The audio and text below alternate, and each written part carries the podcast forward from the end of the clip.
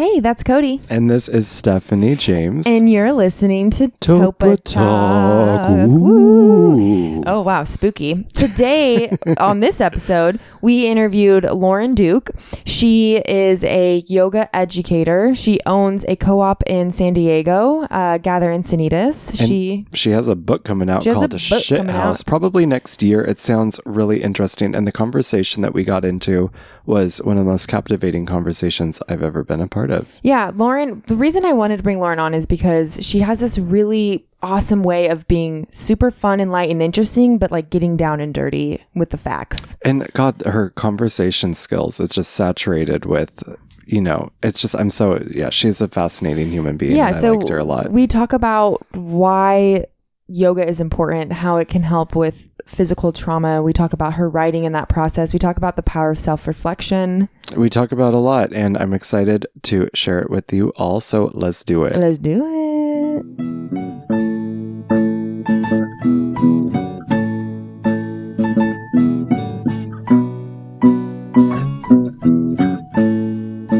But I, I, I mean, nothing is off limits for me. Any questions you want to ask me, I- everything for me is a basically a way to investigate whether it's yoga, whether it's writing, whatever it is. That's it's like self examination, self confrontation. So. Yoga tends to be less interesting for me right now, um, only because I've been doing it for so long and it's like become my career. And I'm shifting with my book, so like I'm Yeah, really in that. I think what I could, what the way we can talk about yoga to make it less boring is like, I think I'll just talk about my experience in your yoga class yeah. and some of the things that I've learned from you. And then I think that'll give you the opportunity to talk more about those things. But then also we'll just like switch to writing yeah whatever. it is a huge i mean yoga's like i can't the funny thing is is i've written my my book four times so now i'm like i literally just got to page 200 today on my fourth draft but like this is the draft and it it i i kept trying to skate around yoga because everyone is like oh you're writing a yoga book? I'm like fuck no it's not a fucking yoga book. Because when you think of yoga you think of self-help book. And i don't want to be the person that you know that's not what i'm trying to write. I'm trying to write my story but and you're writing your story, and through doing that is like your self exploration. Well, everything for me is self exploration. Yeah. Um, but yoga, contemplative practice, all that is self exploration. But certainly when you write something four times and you have to look at it over and over and over and over, you can't help but look at your shit. It's l- looking in a mirror. Yeah. Tell Yeah. us about how everything you do is self exploration. Mm. Like, what does that mean? Because I actually really connect with that, but I want to know more of why you feel that way. Yeah, I would say, um, can are we good on this? We're thing? doing We're this. just okay, going, we're yeah. going. Yeah. Um, it really wasn't until my mid twenties where I started to recognize these like demonic patterns in relationship for me and how I was self sabotaging everything, how I was wired for chaos, like just interesting things, you know, the stuff from my parents. Like I started to see my mother and my father and everything I was doing, and I was just ruining everything I was doing. And so I realized if I wasn't, if I didn't start actually putting my own behaviors under a microscope, I was going to dismantle everything good that I could ever possibly have. So now, I mean, everything I do hiking, hiking is like people ask me if I want to go hiking. No, I don't want to hike with you. I want to hike by myself. That's your time. that is my time. Yeah. And I hang out with my dog and we're up in the mountains for hours and I get to process my experience and I get to process my day. And I have all sorts of shit going through my head. You know, I run my business down in Encinitas and writing my book and being married. I mean, it's just like there's It's always. constant. Oh, And it never ends. Is that For all people, though. Well, you know? yeah, I feel like that's one of the biggest things that I've been able to take into my life is like I, a self reflection for me is has set me free in like so many ways, but it can also be a little bit deterring. It, it can be a little unproductive for me sometimes. Well, it can be unproductive for everyone because I had an experience several years ago where I was going through um, pretty serious psychotherapy, trauma therapy. And I actually came up here, like right in the middle of it. Maybe I'd been in it for like six months. and we came up here, my husband and I, we tried to have a weekend. This was before we had a house up here. So I think we were like staying at an Airbnb or something. And the whole weekend, I had chronic anxiety. Like I was having panic Really? attacks the whole hmm. time. When I got back, I- we actually had to leave early. And when I got back, my therapist was like, You're doing too much work. You have to actually metabolize the work before oh. like you've stirred your pot and now you need to let Yeah. the pot settle so you can actually digest what's happened to you. So How do you let this pot settle though? That's like a hard. That's a hard practice. Well, a lot of people are really, really extreme, especially people who have um, extreme addictive personalities. So there's like pendulating one side to the next, you know. Um, most me. people. That's me, all right. um, so I think it takes conscious, like a conscious effort to not go so hard. And I went like my, I did my first yoga teacher training when I was 19 years old. And then Wow. like my entire 20s, just like one training after the next, after the next, after the next. And actually, I'm still like in trainings, but it's interesting because the last few years with the writing, I've realized I can't be doing so much training because there's already this piece over here that I'm working with and processing and deconstructing. That when I'm also now going into, I've been doing this somatic experiencing training, which is a, a psychology training essentially of to unwind trauma from the body. Mm. Then all of that, the the confluence of everything ends up spinning me out. So for me, I, I have to force myself to stop. And I don't know that um, I'm a very disciplined person and not most most people are not Yeah. as disciplined as I am. I am actually probably the most disciplined person that I know. Yeah. Like Really? That's my yeah. word of the year this year, actually. Is Discipline. discipline. Is Ugh. every time I feel like I'm being weak in my ideas or my like my I have these visions, you know, these things I want to complete or this person that I want to become.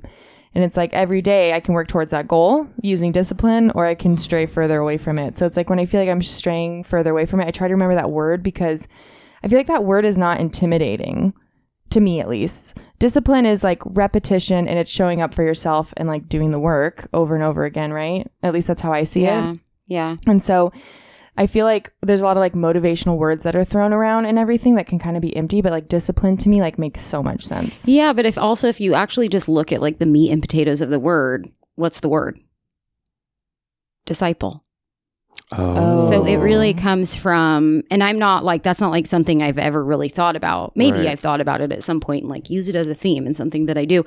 But like a disciple is someone who is reverent and respectful and devoted. So, like, if you want to create anything in your life, you have to embody the qualities of a disciple. You Damn. know, it's just like, And, and Fuck. Straight up. Straight up. you know Wow. so and also i think that the challenging thing i think particularly right now with social media is that with all of the influencers and we're like we're looking at other people's lives like oh my gosh i want to be doing that so we have these goals we're setting these goals for ourselves and then the interesting thing is is we miss what's right in front of us like today i was listening to a podcast and i mean we all do this you know because Yeah. that's actually the nature and the mechanism of the mind to just go from one thing to the next Yeah. I, the podcast I listened to, to today, they were saying that 47% of the time your mind is wandering. hmm Wow. That means 47% of the time you're not actually paying attention to what's right in front of you. And it's sad. And it's sad that So we've, sad. we've almost gotten so much more used to. I mean, I used to take a lot of pictures of my food, for instance. Mm. And one day it literally clicked. I mean, when was the last time I posted a picture of food? Mm. Never, because I, one day clicked that I'm like, God, my food, it like has been sitting here. I've arranged it in such Yeah. a way that it's ridiculous. It's, contrived. It's been sitting out for a half hour Yes. so I could get the perfect shot of it. It's stupid. In fact, I have a friend, adore her, but we went to Papa Lennon's the other night and it's dark out and she's like, oh, should I put a flash on and take a picture of my pizza? And I went, is it going to taste all right if you don't share it? Is it gonna be- yeah. And it's not like it's not real if you don't share it. You You know, don't it's, post it. Yeah. I think too, when you, whatever, to each their own, but like, I think when you're constantly thinking about like your audience or what people are going to think, it really takes away from the opportunity to like really actually experience the magic of what's right in front of you, which is Uh-huh. food. yeah. Something that we've been conditioned to think is unimportant. right. And it's so fucking important Right. Yeah. you know and and there's actually so much science around like gratitude practice with food and like Mm-hmm. doing energy work on your food before you ingest your food and then the way that your body metabolizes the food when you do some when you have some sort of practice beforehand versus like you know taking a picture of something and your body's producing all of these neurochemicals because you start thinking about are people going to like this you get insecure you get i mean it's just like Right. Yeah, I I got so frustrated on New Year's Eve. I was watching this someone one of my someone I follow on Instagram. She was like at a New Year's Eve party, and it was like every second of the party she was storing. And then the ball drop happened, and balloons were falling everywhere. And her husband was trying to like give her a New Year's kiss, and she was too fucking wrapped up on her story to enjoy that moment with her husband. Like, it's 2020, we're coming into a new decade. You're in a beautiful party. Wow. You're with people you care about. You will not give your husband the time of day to give you a, a genuine like moment kiss. I, I like broke my heart, but it also made me really upset. But we also just interviewed this gentleman, Samuel Hagen, and we were talking about the the act of slowing down, that that to act of like slowing down and actually looking at things and processing them and He feeling doesn't them. even own a phone. He He, was borrowing his girlfriend's He phone doesn't. to just get around. He's just a rambling man, Well, from- okay. yeah. Does he own a business? kind of. kind of. How do you own a business if He's you got don't a- have? he's got a girlfriend. His girlfriend. He's got a Charm takes momager. good care of takes good care of helping. She emailed us about him. He was such an interesting human being because he was very fully present in the moment, but also contemplative about his experiences rather than wondering what's next and Yeah. what's the next big thing that will get me this flashy attention, these likes, these comments. He didn't give a shit about. He doesn't even have Instagram. He We- doesn't know what likes we are are. not promoting him for anything other than he was just a cool person to talk to, man. Like it Yeah. was really cool. Yeah. I love that too and and I just think it's important like that we actually I feel like I wasted my entire 20s worrying about what I was going to be. And then it fucking just went by like that. And now I'm 37, which like I feel younger and hotter than ever in my whole life and healthier.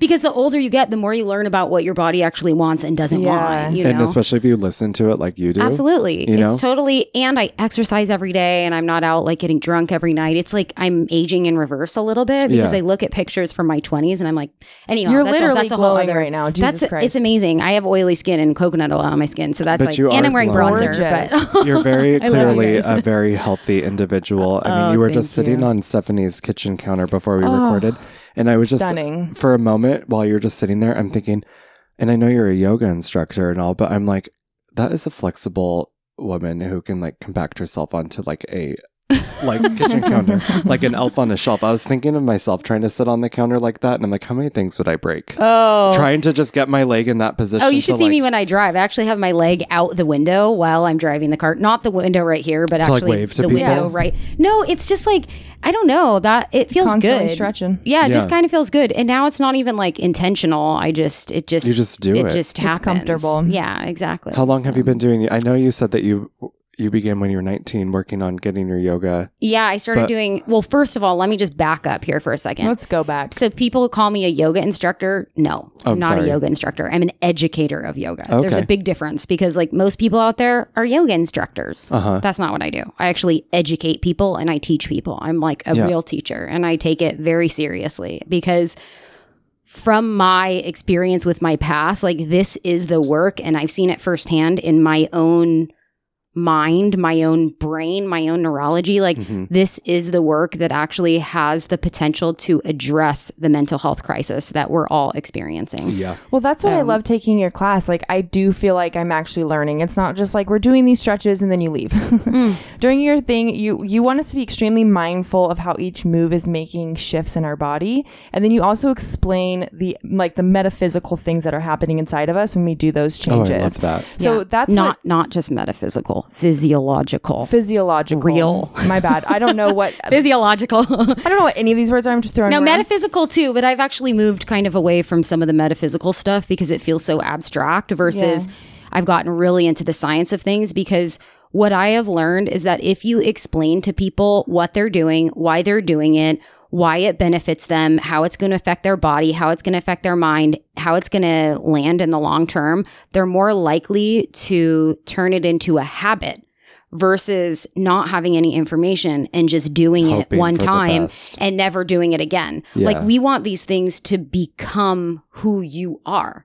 Not just you do this thing one time, you pay attention for 60 minutes and then walk away and you feel good, but then you never know how to recreate that. Yeah. Yeah. I think that's why I really like the word like yoga practices or any like sort of practice because it's kind of like that's what it is. If you don't take it home and use it in your daily life, then how is it really benefiting you in a long term way? And that's what I like about the, your class is that it really feels like, okay, remember this stretch because this is doing this. And that's why I would want to do it again Yep, yep. is to reset these like centers in your body. And yoga really, for me, has just become a platform to talk about things that I find really interesting. So even though, like, I just came home and my dear little stepdaughter girl, stepson's girlfriend, she teaches at my studio and they're doing this, like, they're like 22, Uh-huh. but they're doing a new, uh, like, a, they do women's circles every month and they, they call in basically people their age, you know, like young girls. And I list, I was listening to her talk to her friend about what they're going to, and it was like that's what I was talking about when I was their age. But it's it is so abstruse to think that anyone, you know, they're talking about like. I love astrology. I love all these things, but like when it really comes to the practicality and pragmatism of things, sometimes the things that are really metaphysical and esoteric you can't actually figure out how to apply this into your normal life. So it was cute listening to them talk about like the chakra centers and the like, I don't talk about that anymore because it doesn't land with everyone. You know, actually, it turns people off from yoga. I think that, not that I think we should make yoga secular, but I do think that we need to start, the teachers need to start being more educated so they can educate people about what's actually happening Yeah. when you place your hands a certain way, when you breathe a certain way, when you lift your leg a certain way, when you pay attention to a certain thing, because straight up, it's a mindfulness practice, and the mindfulness practice has the potential to change your brain, change your life. Yeah. And You I mean, know? the the human body is so fucking incredible Mm. That its science and the physiological aspect of all of this is just as if not more fascinating than the metaphysical side of it. Because you know i'm very spiritual. I'm very metaphysical. I love all that. But at the end of the day you have cold hard evidence and proof of these scientific things that are benefiting your body when you do things like you teach Yeah. and that's really magic and kind of amazing. Well, and that's okay. So here's the thing: is like I the my first um intoxication with the practices was actually about the magic. You know, it was about the archetypal stories and the Hindu philosophy and you know just all of the mythology and the imagination. That's what drew me in. I but what happened was I when I wanted to re- when I was feeling spun out or when I was feeling anxious, I didn't know how to use those imaginative stories how to a- to actually take care of myself. hmm I think storytelling, I mean, it's ancient. I think it's so important. I think sharing story is really important. But I just couldn't figure out how to apply it in a real like I was having a fucking hard time. I had PTSD. I was having I couldn't I couldn't drive my car actually at all. Um, I had been in a car accident. Like just so many things had happened and I was like, okay, how do I use you know these things that are really imaginative that feel um enchanting Yeah. to actually get me to be able to drive my car through LA traffic to like carry on with my life Right. you know and I couldn't I couldn't figure it out so I turned to science I turned to things that could be proven but first I had to go through therapy and my therapist tell me what was actually happening to me Do you Yeah. still feel like you have a balance between those two worlds, scientifical, scientific, Scientifical. scientifical extremely new educated. word I'm But. Scientific. sci- scientific and magical. Like, do you have like a, a balance of the two? Or are you strictly Oh no, you have to. Yeah, you have to. Because there's some things that science can't prove that you just feel. that you know. That like you just know. Like exactly. Like how can can science measure love? No one can even Right. define what love is. Like Right. what the it's fuck still is a big love? question for scientists. It's just like what is all of this? Yeah. You know, like what sure they you can look at I just watched this um show the other day, movie. It's so funny. It's called The Female Brain. And they Okay. basically break down love into neurochemicals, dopamine, oxytocin, serotonin, Mhm. endocab- endocannabinoids. But it's like that strips the love from right. it It's rather no longer and talk- exactly exactly Yeah. so like there's things and and and so you can't really everyone has their own definition of love and Mhm. great cool and then also the other thing is um we can't define god and and people need maybe not need but what i find is a, a lot of people want something to believe in and Yeah. and Yes. that doesn't matter what in the maybe it's a certain god or maybe it's nature. I actually the more I learn, I don't even know what I believe anymore because I've Same. learned so That's much I that can I'm like, Yeah, yeah, who yeah. fucking knows? Yeah. I started off over here. There's like a man in the sky, and you know, he's like, you get on your knees, and he's like, you're going right, you're going left. Yeah. Like, that's really what I believe. and then, like, the more I've educated myself and I've studied all sorts of different things, I'm just kind of like, who knows? Whatever you, got to believe, believe. Have Because you if heard it of, keeps you like- going, cool. Right. Optimistic nihilism. Have you ever heard of that? Sure. Well, I know what optimism is and I know what nihilism is. So I'm just putting it It's together. which it's is like like, this- it kind of feels like a um what's that called? A like those two things don't go together. Well, that's They're the thing. It's it's- contradictory. they're Yeah. contradictory, but they're also. It's more. It's like a state of mind. It's a state of mind of feeling like you know, like in the grand scheme of things, this doesn't matter. So let's just have a good time. Exactly. yeah, and you know the funny thing is, is I went through, I read a book about nihilism, and then I was like, maybe I'm a nihilist, and then that actually felt a little bleak. because it takes the light and the happiness and Exactly. the joy. It So takes the like magic out of it. Exactly. it. You need So, both. there needs to be but, like- both. Yeah. so like yeah. optimistic nihilism is something I've been like researching and it is like that of like we don't remember our moments before this existence. We may not know our moments after this existence. So why don't we just love, have a community, enjoy ourselves, laugh, dance, sing Yeah. until it's over. Well, and that's the thing is, I've just gotten to the point where that's what it's all about. Yeah. And so, even this idea, just to go back to what you were saying, and this is like such a hard practice to do because we're so like conditioned to like produce and Oh, become this thing down the line, even though, like, who knows, you might get hit by a car and die tomorrow, right? But like, I think it's important. We're just going to pull it full circle around now. Um, to be disciplined, to be able to get us to where we want to go. Uh-huh. But like we can't forget that where we are right now, like this is this is perfect. This is awesome. This is amazing. Like this is it because literally and that is kind of one of the inquiries that for me has come out of yoga over and over again is this is it. It's, it's called Om Tat Sat, which means this is it. And this is it. This is it. This That's is all we it. have. In every moment. moment yeah. Mhm. because this really is it. And I think that that is an important thing to remind yourself of all the time. Like when you're with your friends and then all of a sudden you're like, I should be working right now. Or it's like, but this is it. This is it. So if you just have like I a few more that. minutes or like a few more moments, who do you want to spend them with? And do you want to be worrying about some shit that's not even happening yet? well, yeah. And or already happened. I feel like Whatever. yeah. yeah. And there's had- no there and there's no there. right. So and I what had do a they say? If you have a leg on the past and a leg on the pr- on the future, you're pissing on the present. Oh, Ooh, I that's like interesting. that. Yeah, I, was, I thought I, for some reason I I just thought like your dick is now. Well, yeah. Well, I had, I had an awakening this year that I've always been so future minded to a fault that it's always like let's sacrifice the now for Wait, the are your parents like successful professional people? They are. You work very, very hard and then you die kind Yeah. of people. Well, of course. So, um, my whole life has been this structure to get very linear success and to climb the success, the ladder of success, make money, get healthcare, have kids, da da da da da. You know what I mean?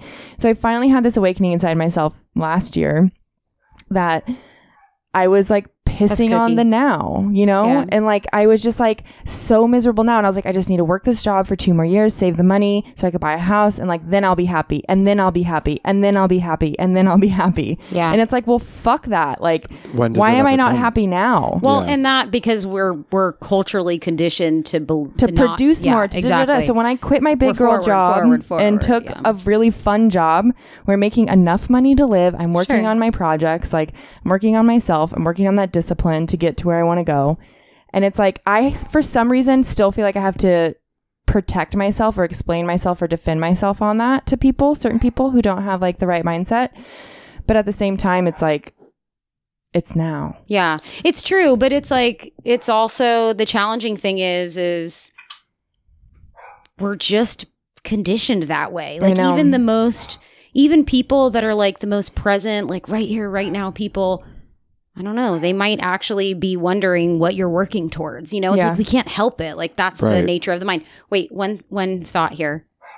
That's Cookie. It's okay. Um, should I put her in the car? No, Okay. She's If there's wondering. dogs barking, I don't think they'll hear it. Okay. But I don't All think right. we'll hear it. All right. Shut up, Cookie. Cookie, we love you. Cookie, you all have you a dog have is back now there. Cookie. Yeah, she's so cute. She's Don't so worry cute. about it. She's probably like, wait, what? Where am I? But anyhow, okay, go on. Sorry. What what is a if you have one, what is other than this beautiful mantra you just shared with us, what is a way that you can pull yourself back into the present moment personally if you find yourself getting caught up a little bit? Yeah, yeah. Um, well, I am someone who struggles with a um, chronically frenetic nervous system, and I've had.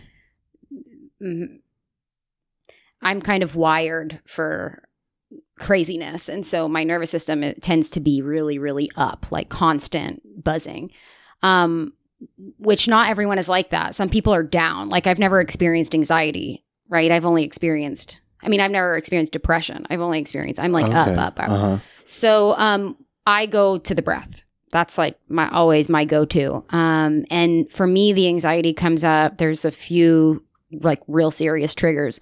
Uh one is the freeway in LA.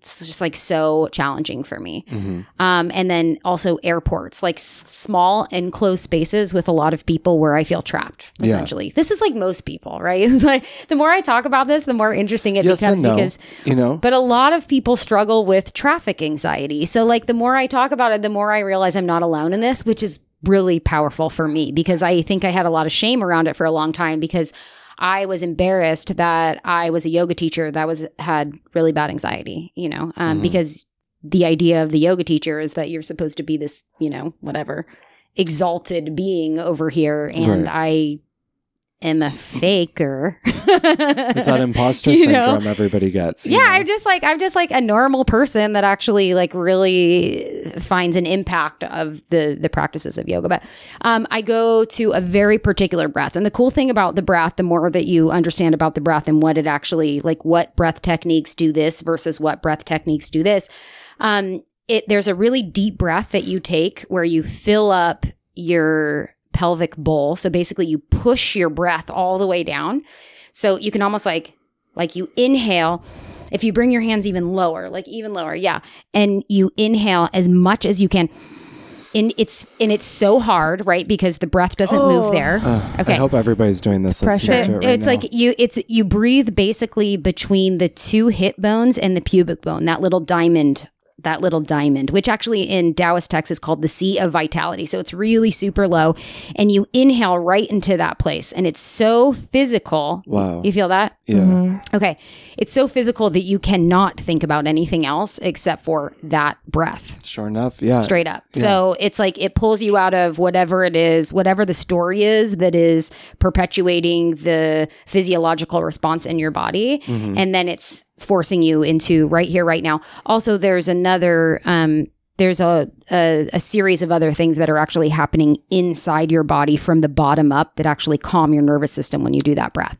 I'm gonna I'm gonna put that in my back pocket. It really works. because I, I struggle with I struggle with a lot of anxiety, high manic anxiety, and low depression, where I cannot get out of bed, cannot respond to a text.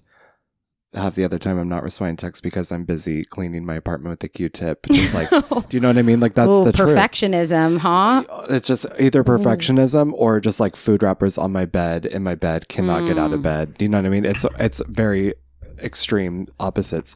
So, you know, I'm always trying to fish for ideas of how to cope Well, with these Well, things. honestly, come to my yoga class. Yeah, I you can should. give you all sorts of because Oh it's like straight up for those sorts of things, you know, Uh-huh. because we're all struggling with them. It's just that we're not talking about them. Yeah. We're talking about the things that feel pretty.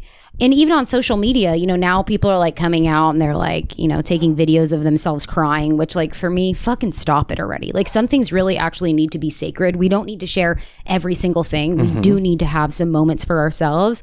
Um, I don't even know where I was going with that, but But I, was feel like somewhere. this was the first year that I've ever taken therapy, which is a bummer. Should have been doing it a lot sooner, but oh well. You got to do it when you do whatever. it. You find it when you find it. Yeah. And I, sh- my therapist was able to put my physical anxiety into triggers and PTSD from my childhood. Yep. And and being able to like pinpoint that that was mind blowing because to me like I was strong. I didn't care. Those things didn't affect me. I've moved on. I've moved away. I'm here now. Like I've never dealt with anything. So Yeah. I've always just You're not it- just here now, by the way. Right. You're not. I'm not. As you we've come to find Yeah. out, actually. Yeah, and so she was like, I was explaining all these issues I was having at work, and she was just connecting them, kept making the connections to my past Yep. and how those triggers. And so, like, being aware of what is triggering is like Yep. kind of daunting, but it's actually the most powerful thing. No, ever. it's what everyone should be doing because when you need to figure out what your triggers are. um, and people need to be doing some sort of therapy and not necessarily like for for maybe it's not psychotherapy for everyone maybe it's like the start really is they go to a yoga class and all of a sudden they move some shit around and then they feel something they've nev- never felt before and then they're calm and something new comes up and then they you know, I don't know, connect the dots from something that's happened before and it helps them for the first time integrate their experience because that's what a therapist is helping you do. We are so full of so much, and a therapist is basically helping you to distill your experience. They're like, oh, you're feeling this? Hold on. Let me just share this with you that you've shared with me about your past, and let me help you make sense of this. Yeah. So a therapist, therapist is just helping you make sense of your experience. When only when you can make sense of your experience does your mind, because this is coming back to how phenomenal the body is, the, the mind can help you integrate that experience so it no longer is a trigger. Right. It's just like that's just what happens. When you make sense of things, everything changes. So therapy is essential. I mean, this is why I do the writing. This is why I, you know, I'm doing the yoga because it's really helping us organize our experience in a way where we can make sense of it. And that's what we want, you know? So when people are like, I don't really subscribe to this whole idea that like take the backpack of your past off and like fuck it you're right here right now and you're only no that's fucking bullshit because everything that you are is a culmination of everything you have been through and there's a quote and i can't even remember who said it but it's the further back you go the further forward you can see Oh, and that is so whoa. important Jesus. Because it's so true because the mm-hmm. more you can understand about your history and your past and everything that you've been through the easier it is to see how that stuff starts to work its way into the narrative of your relationships your lives your personal narrative the story of your body the story of your psychology you know the story of your life. So i think like okay so when particularly well with writing too but like when people come to yoga when you calm your nervous system, what is underneath the service surface automatically arises. But we are so con- we're so fast Yeah. and we busy ourselves and we don't even realize Addicted we're doing chaos. it. It's just like what the mind does, right? This is what we do and this is what our culture does. And so we just keep going more and more and more and more and more. We don't have a chance to actually think about who we are, what we've done, what we've been through. Like, dude, we need to give ourselves a break, you know? So Yeah. Yeah. Anyway. So, So- talk to us a little bit. Oh, sorry. Well, it just, you know, you so oftentimes hear people say, let go of your past, forgive, forget, but it's more like, don't, don't let go of it, process it, and, you know, use it to your advantage. Yeah, and I that's kind of how I feel. I actually feel like integrated. Right. Integrate it. Integrated because that's been my process with the writing, you know, is the into is into after going through four series, four drafts, Is like this your first book? This is my first book. Oh, Yeah. congratulations. Thank you. Um, Very exciting. Wait, hold on. We have to stop this for one second. Is that okay? Yeah. Yeah. Okay, I'm gonna put Cookie in the car because otherwise. All right. All right. okay. Okay. Sorry that we were right in the flow there, and I had to. It's all good. God, it's been so fascinating Those I know. entire thing. I'm like, I love the brain, and I like, I just love this. I could Okay, go on that's about good. it. and Yeah. that's like, the nice all thing of about it, self-reflection you is that that we the thing that's my like most exciting about it is that it's not daunting to me it's exciting that i have resources to better my life that i could feel better every day or in moments like it's really exciting Yeah, that's all it is, you know. And so, one, if I have one qualm with the yoga world, is that we actually have made it too abstract and too hippie, and that it actually prevents. There we go. Um, it actually prevents a larger amount of people to be able to participate in it when really it's just resources and tools to be able to take care of your mental health and know. and your physical health. but all and all of it is connected it's all a continuum it's like what's happening in the mind is playing out on the body and what's happening in the body is playing out in the mind you know your Yeah. attitude is affecting your physical body your physical body is affecting your attitude so like the more again the more i've learned about even just the science of postures like how it can change your physiology there's this amy amy cuddy ted talk and she talks about how you can how you stand for two minutes and you stretch your arms all the way out Uh-huh. and you like it's like a power pose think like like wonder woman you can like yeah put your your hands on your waist and you pull your shoulders back and you stand up nice and tall and you lift your chin and you hold that for two minutes and how it literally changes your physiology I read somewhere a because I'm constantly thinking about ways to fix my posture. I used to teach a workout class, and um, with my sister, and I used to say ice water down your back is when I'd want people to have a nice posture, like someone just poured ice water down your back. How'd Yeah. you stand?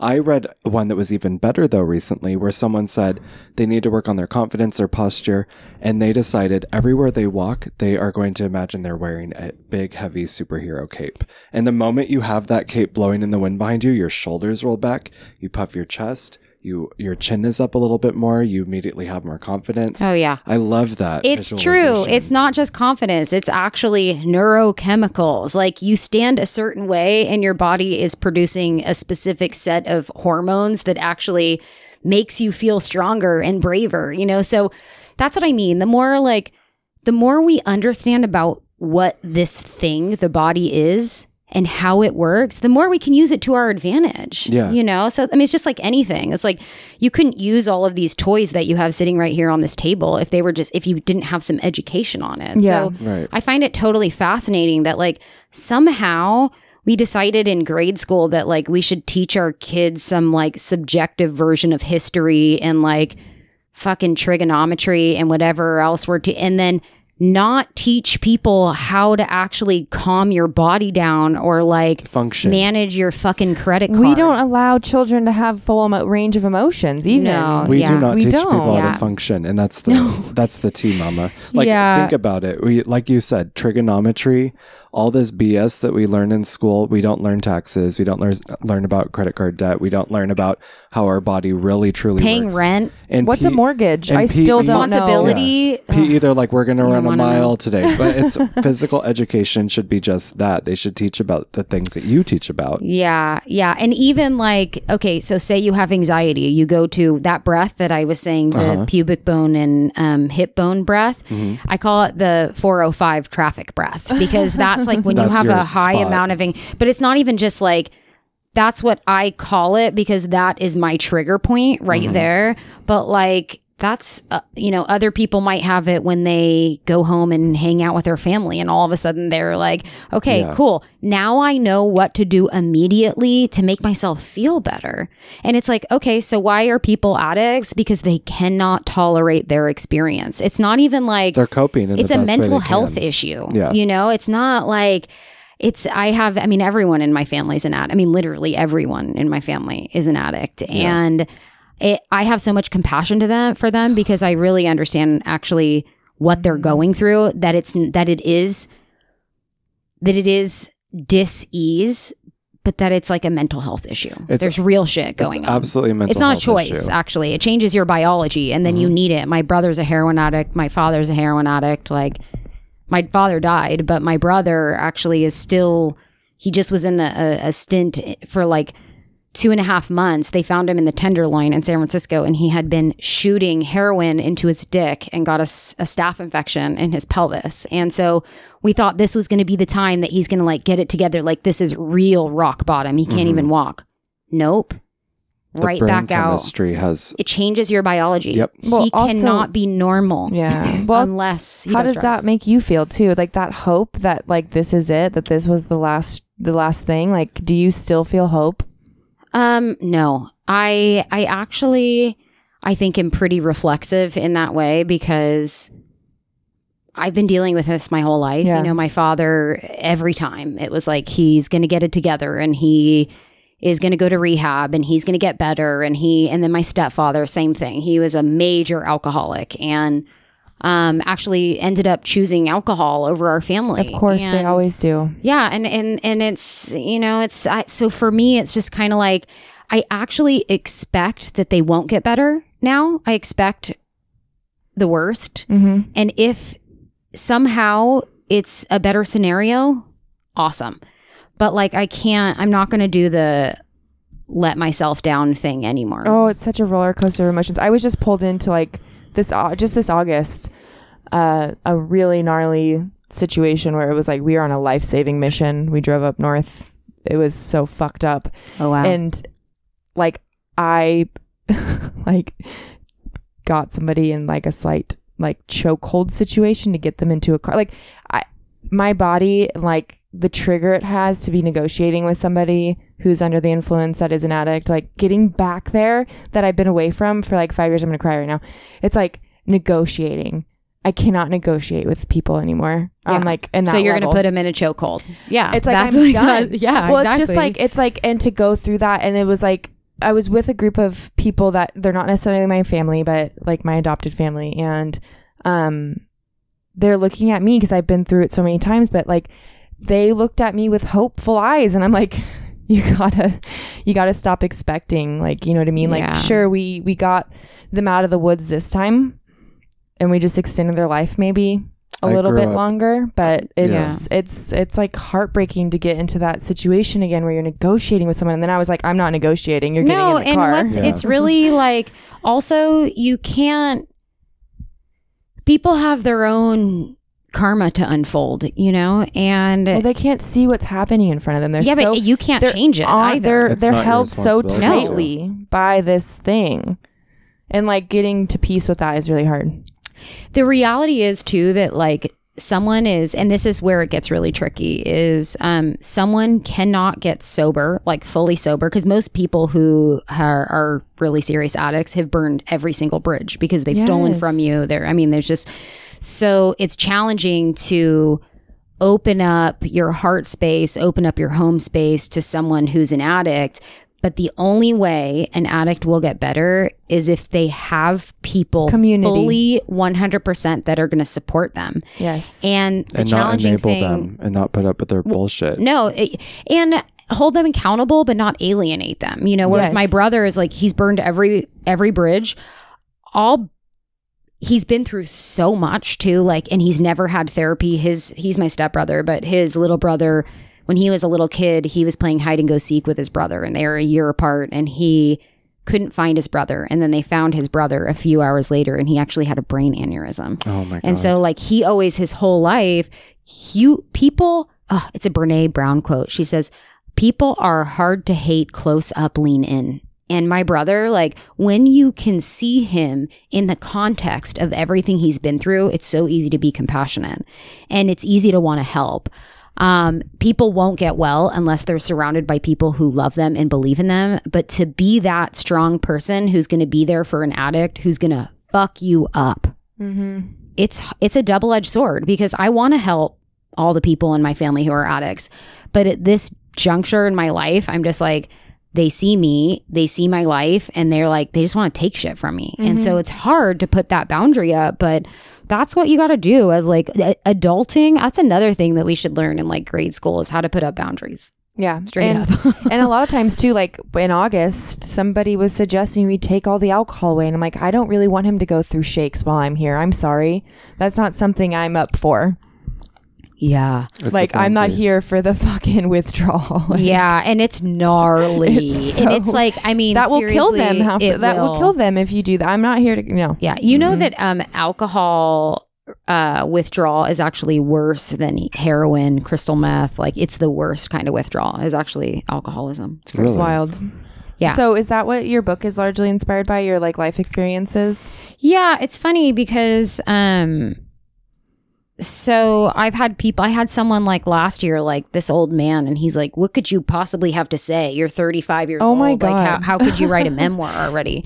So you've my lived like 17 It- lives I mean, we all have though, you Yeah. know. And the cool thing is that in one lifetime you can write 10, 20, 30 memoirs because we change, our story changes, our themes change, our experience change, we grow, we evolve, and it's like each time you have a story with a new tone. well yeah you look back on it differently now than you did five years ago Absolutely. yeah But like, so my book is called Shithouse, and and people are like, why is it called Shithouse? So when I was um 14, my father had been in prison. He actually robbed a bank when I was like seven and a half, eight ish years old, and then he was in for um eight years.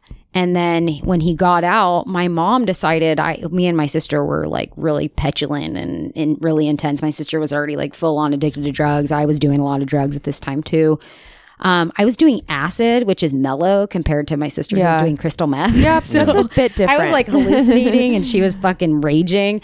Um, and my mom had just kind of been fed up with us. So she told my dad, who, I mean, I hadn't seen this person. I had In eight only years. eight years. he was Yeah, in prison for eight years. and in the most developmental phases of my life. So I don't even know this person, right? And so my mom lets him actually move into our basement. And so he lives in our garage. And um, she just stopped coming home. She started staying at her boyfriend's house, and we called it the shit house. That's what he called it, actually. The basement of my house was called the shit house. Uh-huh. So that's why it's called the shit house. Um, and a lot of interesting things happened in the shit house. And I mean, it's obviously the story is like not just about the shit house. It's actually really about the anatomy of shame and where that comes from, you know, Uh-huh. and the evolution of shame and how it plays out in our lives. It Um, controls us. In a sense. Absolutely. Yeah. Absolutely. And um yeah, so it's been an interesting experience going through writing this because the first time around it was just something I couldn't hold in anymore. People are like, "How did you end up writing a book?" you just be- spewed. I literally could not hold in what was happening inside me anymore. It doesn't mean that like I had that's what this is why I think writing is for everyone. Like it doesn't mean that I was like I'm going to write a New York Times best-selling book. It was like I cannot hold this shit in anymore. I have anymore. to express this. yeah, and I need to put it somewhere Yeah. that is not inside of me because what's happening inside of me is actually violent. And so I need to place it somewhere that feels slightly safe and and organized. So that was the beginning. I always wanted to be a writer, which like is the next incarnation of my life. Like this is what I will be doing for the oh my god, I have so many like amazing fucking hi stories. Jesus. The people you meet up here ridiculous. Yeah. Uh, yeah Yeah. um, and so the first, the whole first draft was really just verbal diarrhea. And I brought it into a writer's workshop and it was with David Ulin of the New York Times, uh, the LA book review, actually. And he, so I, you have to get chosen for it. You let them read like 200 pages of your manuscript or something. So they read my manuscript and then they're like, okay, cool. And there was this group of eight writers and I go in and everyone is a published author but me. Mm-hmm. So automatically I'm like, I kind of go You're into like, fuck. shameville, you know, I'm Which just is like, ironic because of your your book is about that. yeah, well, and it's not ironic because I'm full of shame. So that's Uh-huh. where this whole thing, who's not, Yeah, I mean, comes yeah. from, you know? So um, I take it in, and everyone in the workshop needs to read your manuscript, which is vulnerable to let, right? Yes. So afterwards, everyone pretty much the consensus is the same, which is that I have the best stories and I'm the least experienced writer. Like I don't know how to write my story. And I want to know how to write my story because I want to express this. Like in this process, I realize like I really want to be a writer. Mhm. But just like everything else, there's a technique. You know, it's like there's a technique to making a really good old fashioned. You know, you make it too sweet, you make Yeah. it too sour. It's like this is perfect. It's right in the middle. You've perfected this technique from drinking a lot of old fashions. My bad. uh, it's really good. I want like 10 more. Um, but so I started working with um, this woman who's the literature professor at UCSD, and she started teaching me the art of writing. And this is when shit gets real interesting because the art and the craft of writing is really about the details. And you sculpt. You're basically like sculpting your piece of art right? So it's like you have the scaffolding of your story just like uh-huh. you have the scaffolding of a house you build you know the walls and the but it's like what is it going to look like? What's going to be the style? What's going to be the primary colors? What are you going to fill it with? What kind of furniture? Because every oh. house looks different Yeah. right? And so this is the same situation. No it's true. Like this is the situation with writing a book um, so I start doing these writing classes with her, just kind of one on one. And I also, I'm extreme and I read like every fucking great memoir out there. And I read like 10 books on how, on the craft of writing. And I went so like deep to the other side that in my first draft, they said, well, you certainly have a voice. You just don't know how to write, which is hard. That was hard to he- hear. But also at the same time, because it's not in yoga land, like I'm an expert in yoga land. And I know I'm an expert and that is conveyed in every single class that I teach. But over here, I'm a total beginner. And so there's something about that beginnerness. Actually, it felt really good. Like I'm Right? like, It's shit, I don't even have to be in, like, I can suck at this. Yes. It's just like, that's why I like snowboarding too, because I suck so bad at it that it's like, I don't even try You to can pretend like, fun. yeah, that's what I mean. Like, I go up on the mountain, I'm like, see y'all at the lodge because it's going to take me like four hours to get down the But mountain. you enjoy it. totally enjoy it. Yeah. So it's awesome to suck at things. But um So in the so in the second draft, I then I started focusing too much on the craft, and so then when my editor read my second draft, and it was only like hundred pages into my, I only wrote hundred pages or something like that, and she's like, "Well, now you lost your voice. Yeah, It's it's, not too you pretty. anymore. It's too perfect. It's too flowery. Like, by the way, when you hear flowery shit, like I'm just kind of like, Yeah. You know, Don't like- want to do it. no, I'm not. It's not even interesting, which is so interesting because all of these like writers of Instagram, like everything is so fucking flowery that I'm like, take a writing class. Come on, people, because it it does. It helps you expedite your experience of really expressing the nuances of what you're feeling. You know. So then, um, my third draft, I didn't. I couldn't figure out how to put I'm, I feel defeated at this point, by the way. So second draft was second year. And I'm like, fuck, I don't, I don't know how to do this. Like, I don't even know how to put all this together. I don't even know what it's about anymore, actually. I just like, you have to have a theme and it needs to weave throughout every single chapter and it has to actually come through in the inflection of the characters. Like, I'm like, Yeah. Yeah. this feels really daunting, like Yeah. undoable, actually. Yeah. Especially with such opposite critiques, both drafts.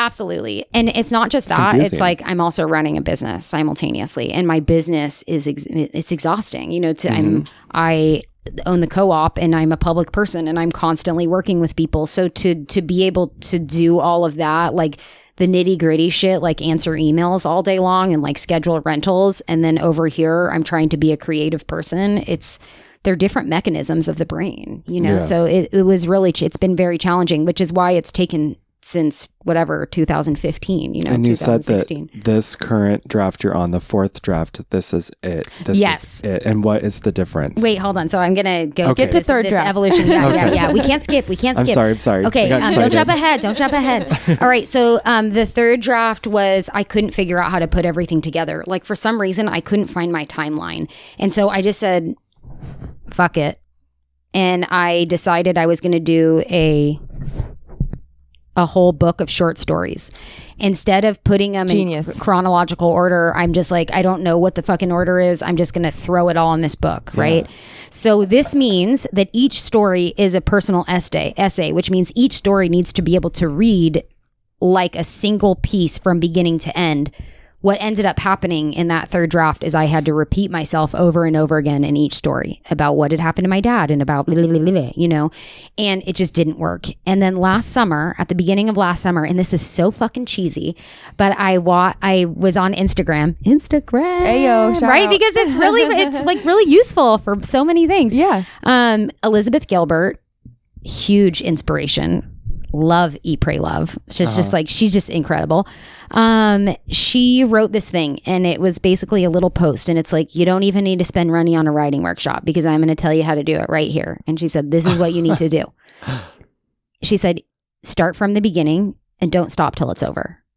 And for some reason, That clicked with you. I had never just got done that. I had never done that. I always tried to mix and match everything and like I just because once you learn the craft too, you you realize that you can actually go between um, chapters and it's just a series of scenes. They don't always have to chronologically line up. Like it could be like something happened here and you're 14 and then the next chapter you're 17. Yeah. You don't have to explain what happens in those three years. Maybe a tiny bit of context, but I didn't know that.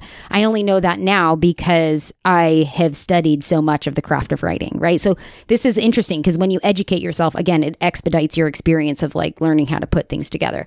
So um, in October, I started writing this whole thing all over again. And I took all the stories that I had from the beginning and I started putting them on the page and I added it all in and it ended up being like 265 pages or something.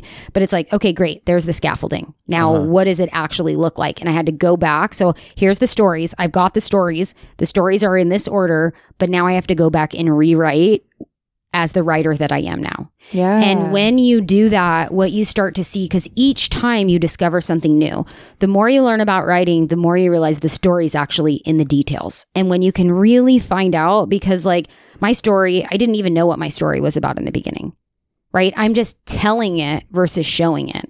So then all of a sudden, when you're showing a scene and you're showing the temperament on someone's face, you actually don't even need to say what the scene is about because you can convey it with the mood and with the atmosphere that you create. Yeah, in you your create that feeling. It's like you can Yeah. put Yeah. someone in that room with you. Exactly. Yeah. Exactly. And so um, it's been totally fascinating. I'm like, oh my God, I'm doing this. So today I'm at page 200. I still have like 50 pages to go, which I think I'm going to be. Wow. My goal is to be, and I'm actually, I had to throw my goals out the window because I really had this like serious timeline and I've never met the timeline. And then I get bummed on myself. And then I'm like, I feel self defeated by it. So now it's like, it's going to happen when it's going to happen, but it's going to be finished in 2020. And it's by the end of the year, I want to have, like, I want to find out who my publisher is going to be.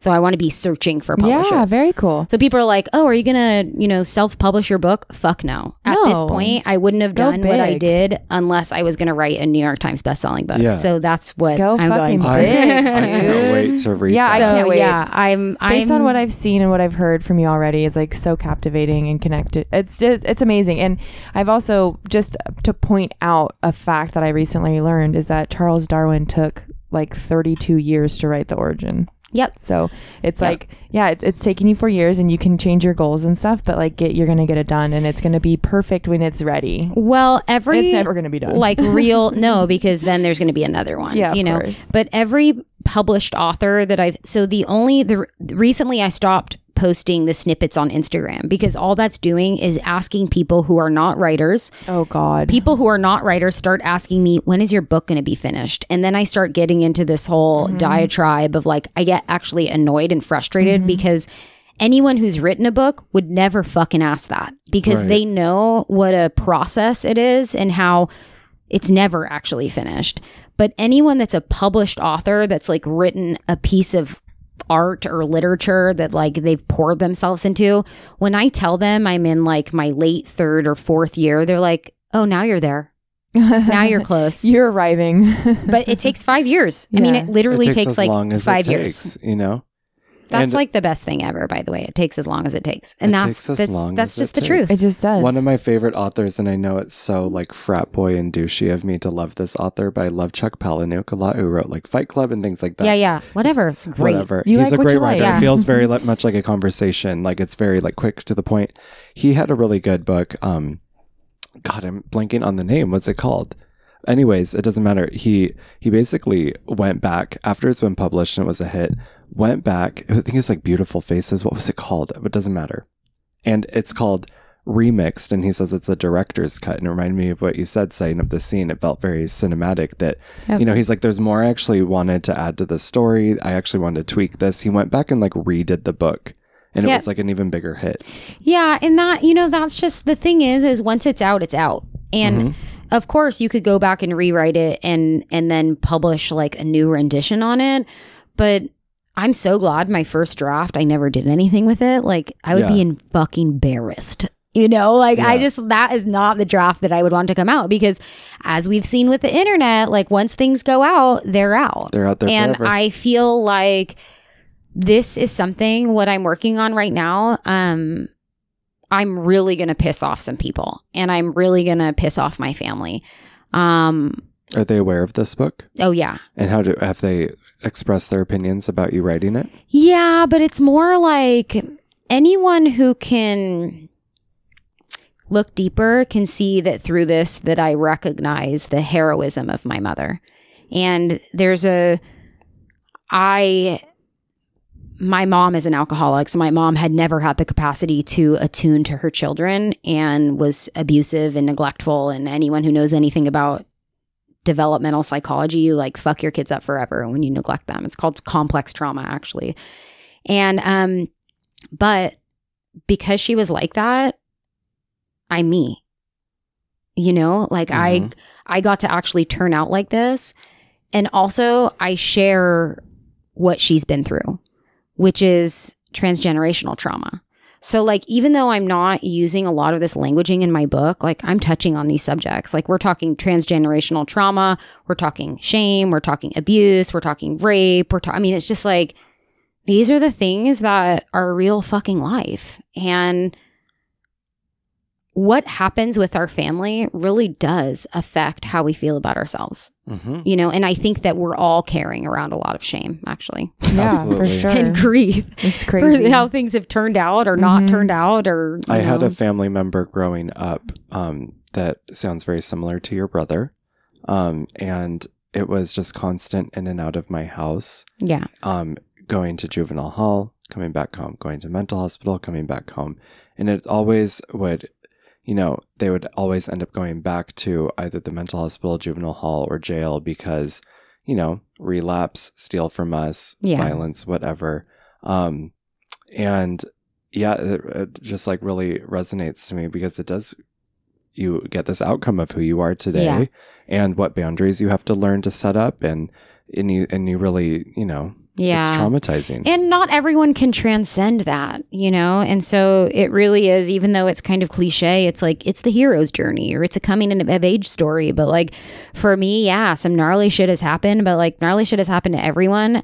I try to tell my story with humor because that's Yeah. what I always had because our life was so fucking intense that none of us actually wanted to address it. And the only thing that we skated around the all the sharp edges of everything and we used humor as our tool. Deflect, yeah deflect, exactly. Deflect, to be able to get through and it served me well and also not served me but like as a i mean i would say that my biggest influence for writing would be david sedaris who's like the most sarcastic writer I love on him. and he's Yeah. gay I love him. you know he's the most sarcastic like person on the planet earth and he is so self-deprecating with the stuff that happened in his family but it's like that's that's that's how i feel like yeah, Yeah. it's okay you know these things have happened and you can get through it and Yeah. And, And- is a powerful Yeah. feeling. and you put on an amazing writing class, by the way. Mm. I was so you put on a writing class. Yeah, so Oh she gosh. did a writing class at Rise, and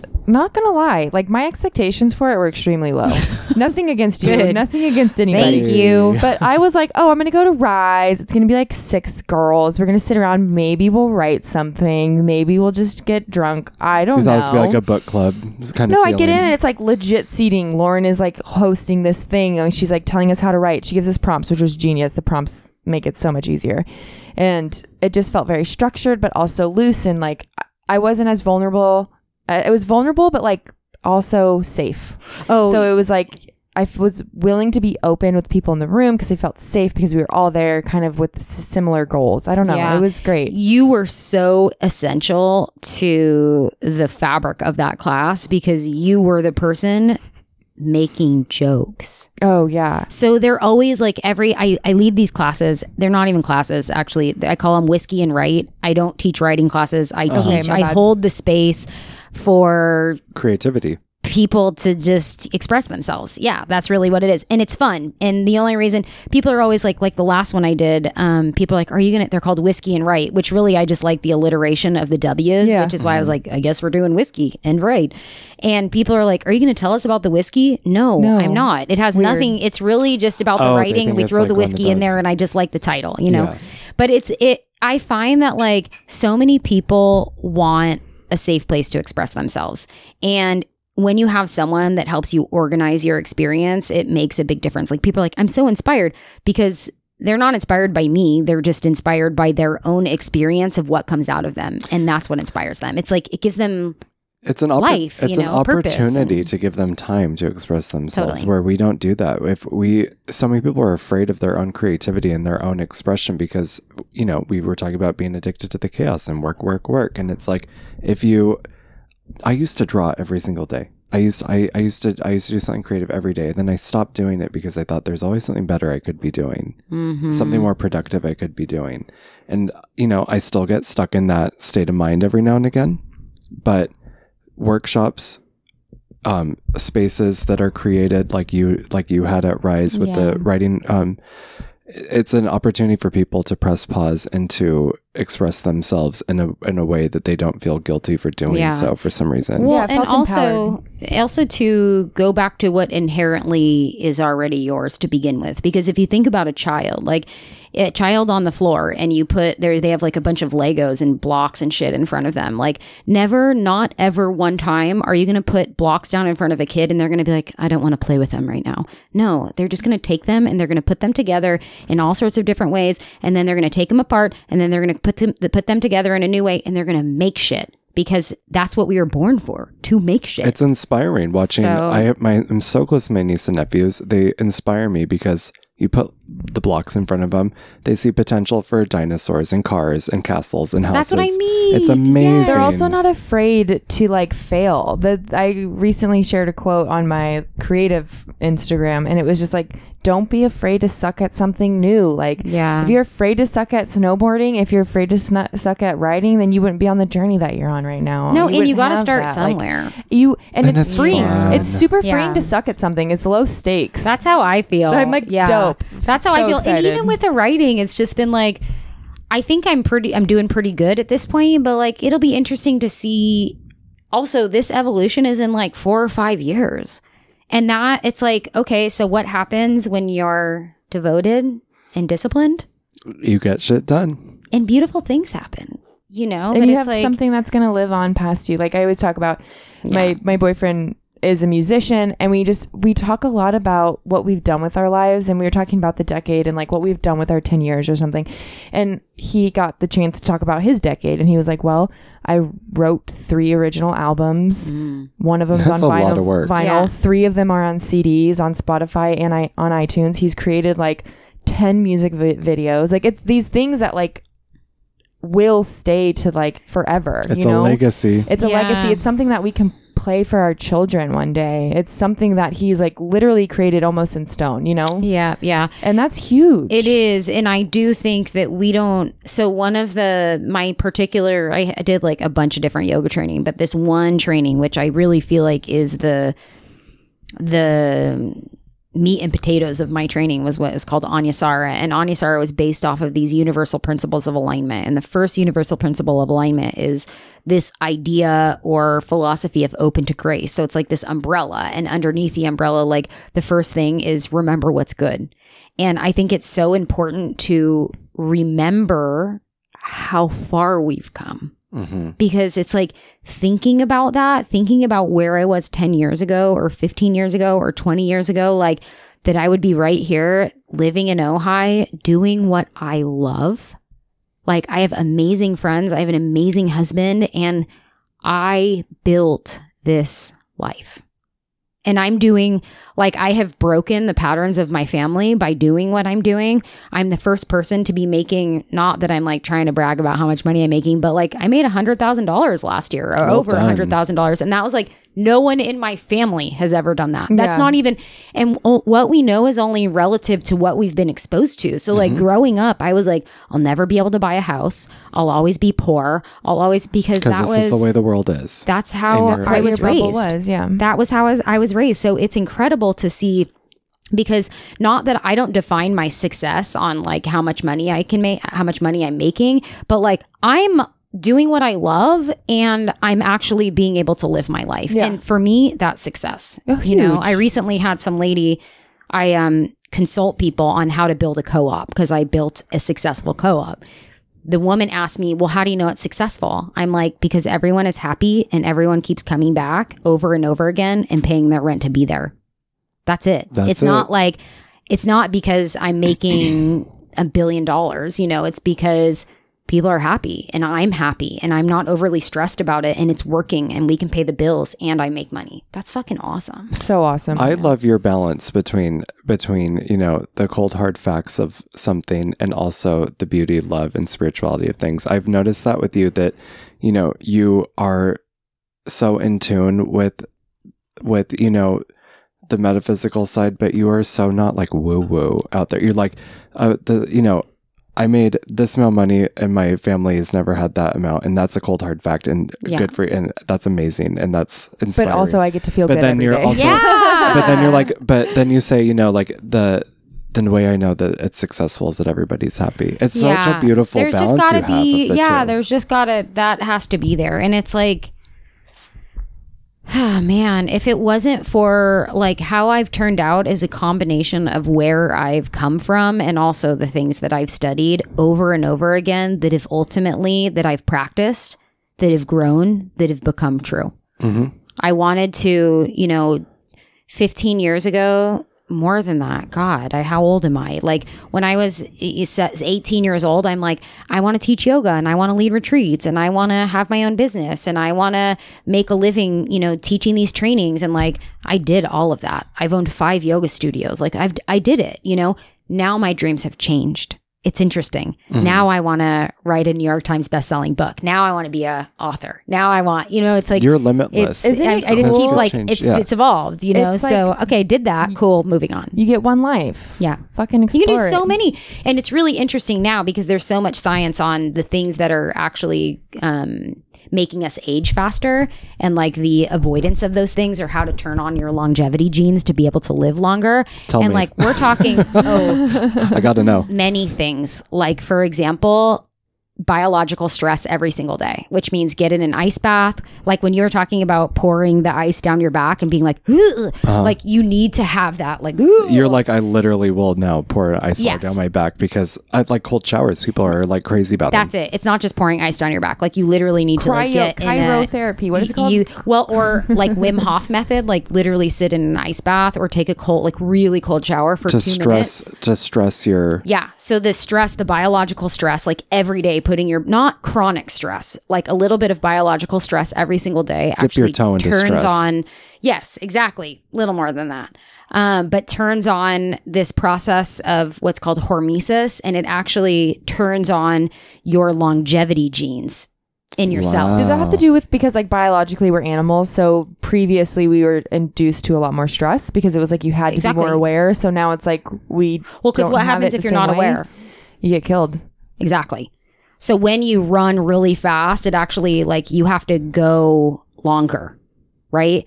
Hunter gatherer days, like this is now what the the this idea of a runner's high actually comes from our hunter gatherer days, our like mm-hmm. long, long ago ancestors of having to, you know, run across the tundra for a very long period of time to be able to find food. The people who could had the most endurance and who could go the longest actually were the ones who would end up being able to feed themselves and their families.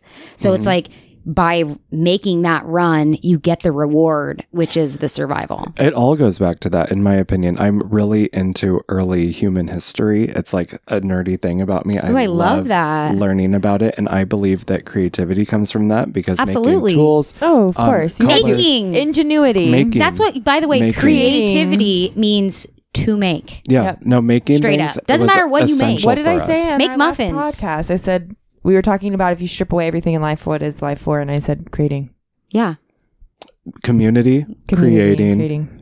moving your body. Yeah. These are the things that kept us alive. Yeah. You know, um, beauty, even. You look at something that is beautiful, it means it's healthy for us. I'm talking about a lush landscape. It means that it's going to bear Well, it does something to our biophysiology. because too. of that we see we see you know things that are symmetrical it means that it's generally not going to kill us it's not poisonous it's something that we can do you know what i mean Yeah, This so is the shit. I could- Nothing I is could symmetrical. Like in nature, nothing. It's actually this concept called chirality. Like if you try to go outside and look at anything that's not synthetic, nothing is symmetrical, which to is an totally extent, though like like imagine a leaf isn't it mostly symmetrical Take a leaf, Sure, look but if you at put the it on, leaf. yeah. No, it's not symmetrical. Really look at the leaf. It might look a little symmetrical, but once you, this is the process of Uh-huh. writing. This is what yoga is too. Look at the details. And when you really look at the details and you investigate what's going on, you're going to find it's not what you thought it was. Oh From the outside, it might look, this line is here and no. And then when you get up close, it's like there's little veins over here. And then there's no, they're just, and for the most symmetrical. for the most part the whole thing about beauty and health and things like that stems from you know clear eyes clear skin I, you want you are attracted to something that's healthy and looks like they have Of a long life you know Yep. what i mean and that's where most of our beauty standards come from before they got all tweaked and photoshopped and you know Yeah. The the word inspiration actually means to breathe life into because it means to breathe in inspirere, Uh huh. expirere to breathe life out. I did you did you um develop this kind of skill of breaking down words during your writing process, or is this something that interested you before? Yeah, I think it actually I think it's actually helped in my writing because I'm really into the etymological um dismantling of words. Like I want to understand where they come from. Yeah. Um, it was actually before writing. It was like I always have been interested in yoga themes. So during class, like you want to really capture people's. Do we have time? How much longer? Kill it. Okay. Um, you want to. It, it's one thing to do the posture work, right? And that's really amazing. Mm-hmm. But where you really can captivate people's wholeness is when you can captivate their imagination as well. And so for me, I can't just teach the physical. I have to teach something that activates people's imaginations and people's hearts and people's spirituality. Yeah. Which is like now I've realized I never realized this before, but like that's an art to be able to do all of those things Yeah. simultaneously. So I would start like every class, I would used to teach so many yoga classes. Um, I would have a theme. And then that theme would weave into the way I was teaching postures. And because then you capture people's physical bodies, but you capture their imagination too. Now I use humor. Like now I can be myself because I've been doing this shit for so long. I know it. It's not just like shit I'm regurgitating. It's like it lives inside of me. So something happens and something can come out because I know it so well.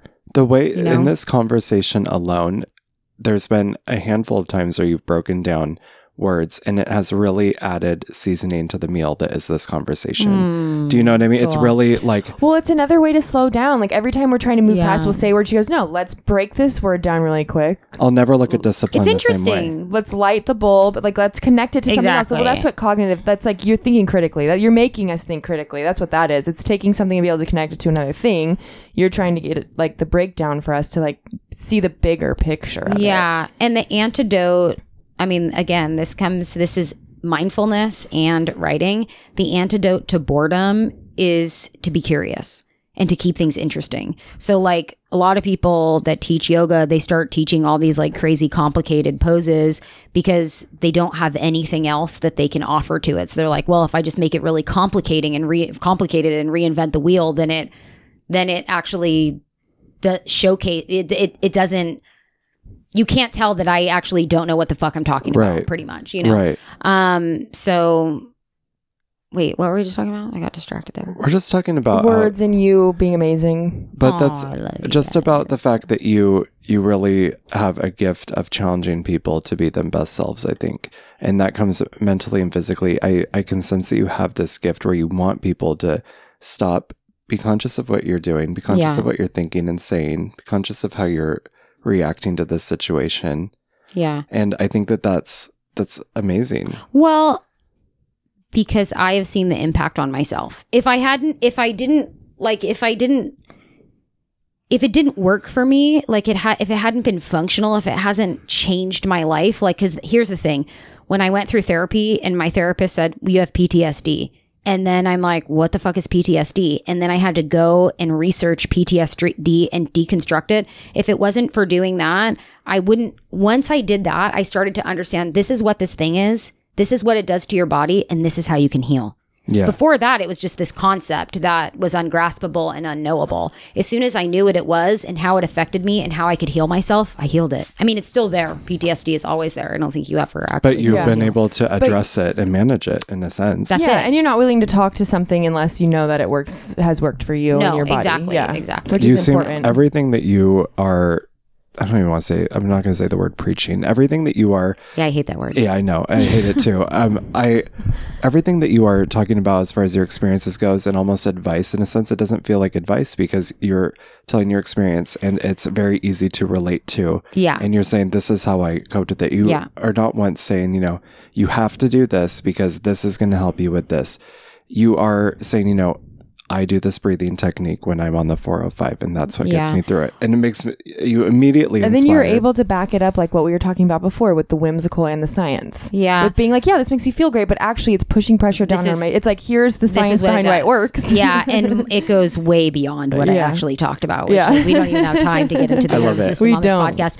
Um, but yeah, I just like I don't know. I guess my husband always says to me he doesn't know how I have so much information in my brain, but I'm like someone I have like 10 stacks of books and I'm reading multiple things Yeah. simultaneously because we are multidimensional. I have the serious side. I have um you know the part of me that wants to read like fiction because I just want to like drown my brain in something that is not real. Um, I am an educator, so I want to educate people. So I have my educational book on, you know, um, no mind, no problem, which is a Buddhist book and a, a neurophysiological book. Um, so you know, it's just like I feel like I we're all actually lifelong learners, and I do feel like that's when we're going to be in our best state is when we're actually like learning about ourselves and learning about the world because the more we learn, the more we actually see what we want to be or the potential or the capacity of what we want to be.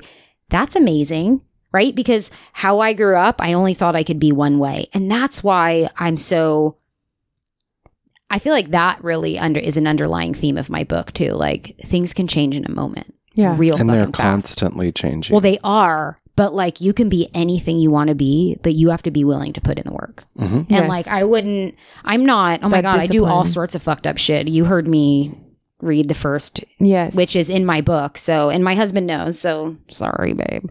I'm very, I'm very curious. I have to read even- this you'll book. Well, you have to it read is. the Yeah, book. you'll Read it, read. yeah. All right, so we can look out for your book Yeah, in 2020. 20 well i would say this year is going to go into finding my publisher Okay, but okay. next year will be Got it. out Got yeah, it, got it. 2021 I cannot even wait. And Shit house. You're teaching yoga at 9 Yep. a.m. at Light and Space on Sundays. yep yep And you're back in San Diego. Do you teach a class in San Diego too? yeah so i own gather encinitas and you just would have to look on the schedule to Yeah. see what i'm teaching All because good. i'm always all over the place I want to there. come to your Awesome. class. We should go. I was trying to convince Kaylee, but Kaylee was. We were both just really sore from her. serious core work.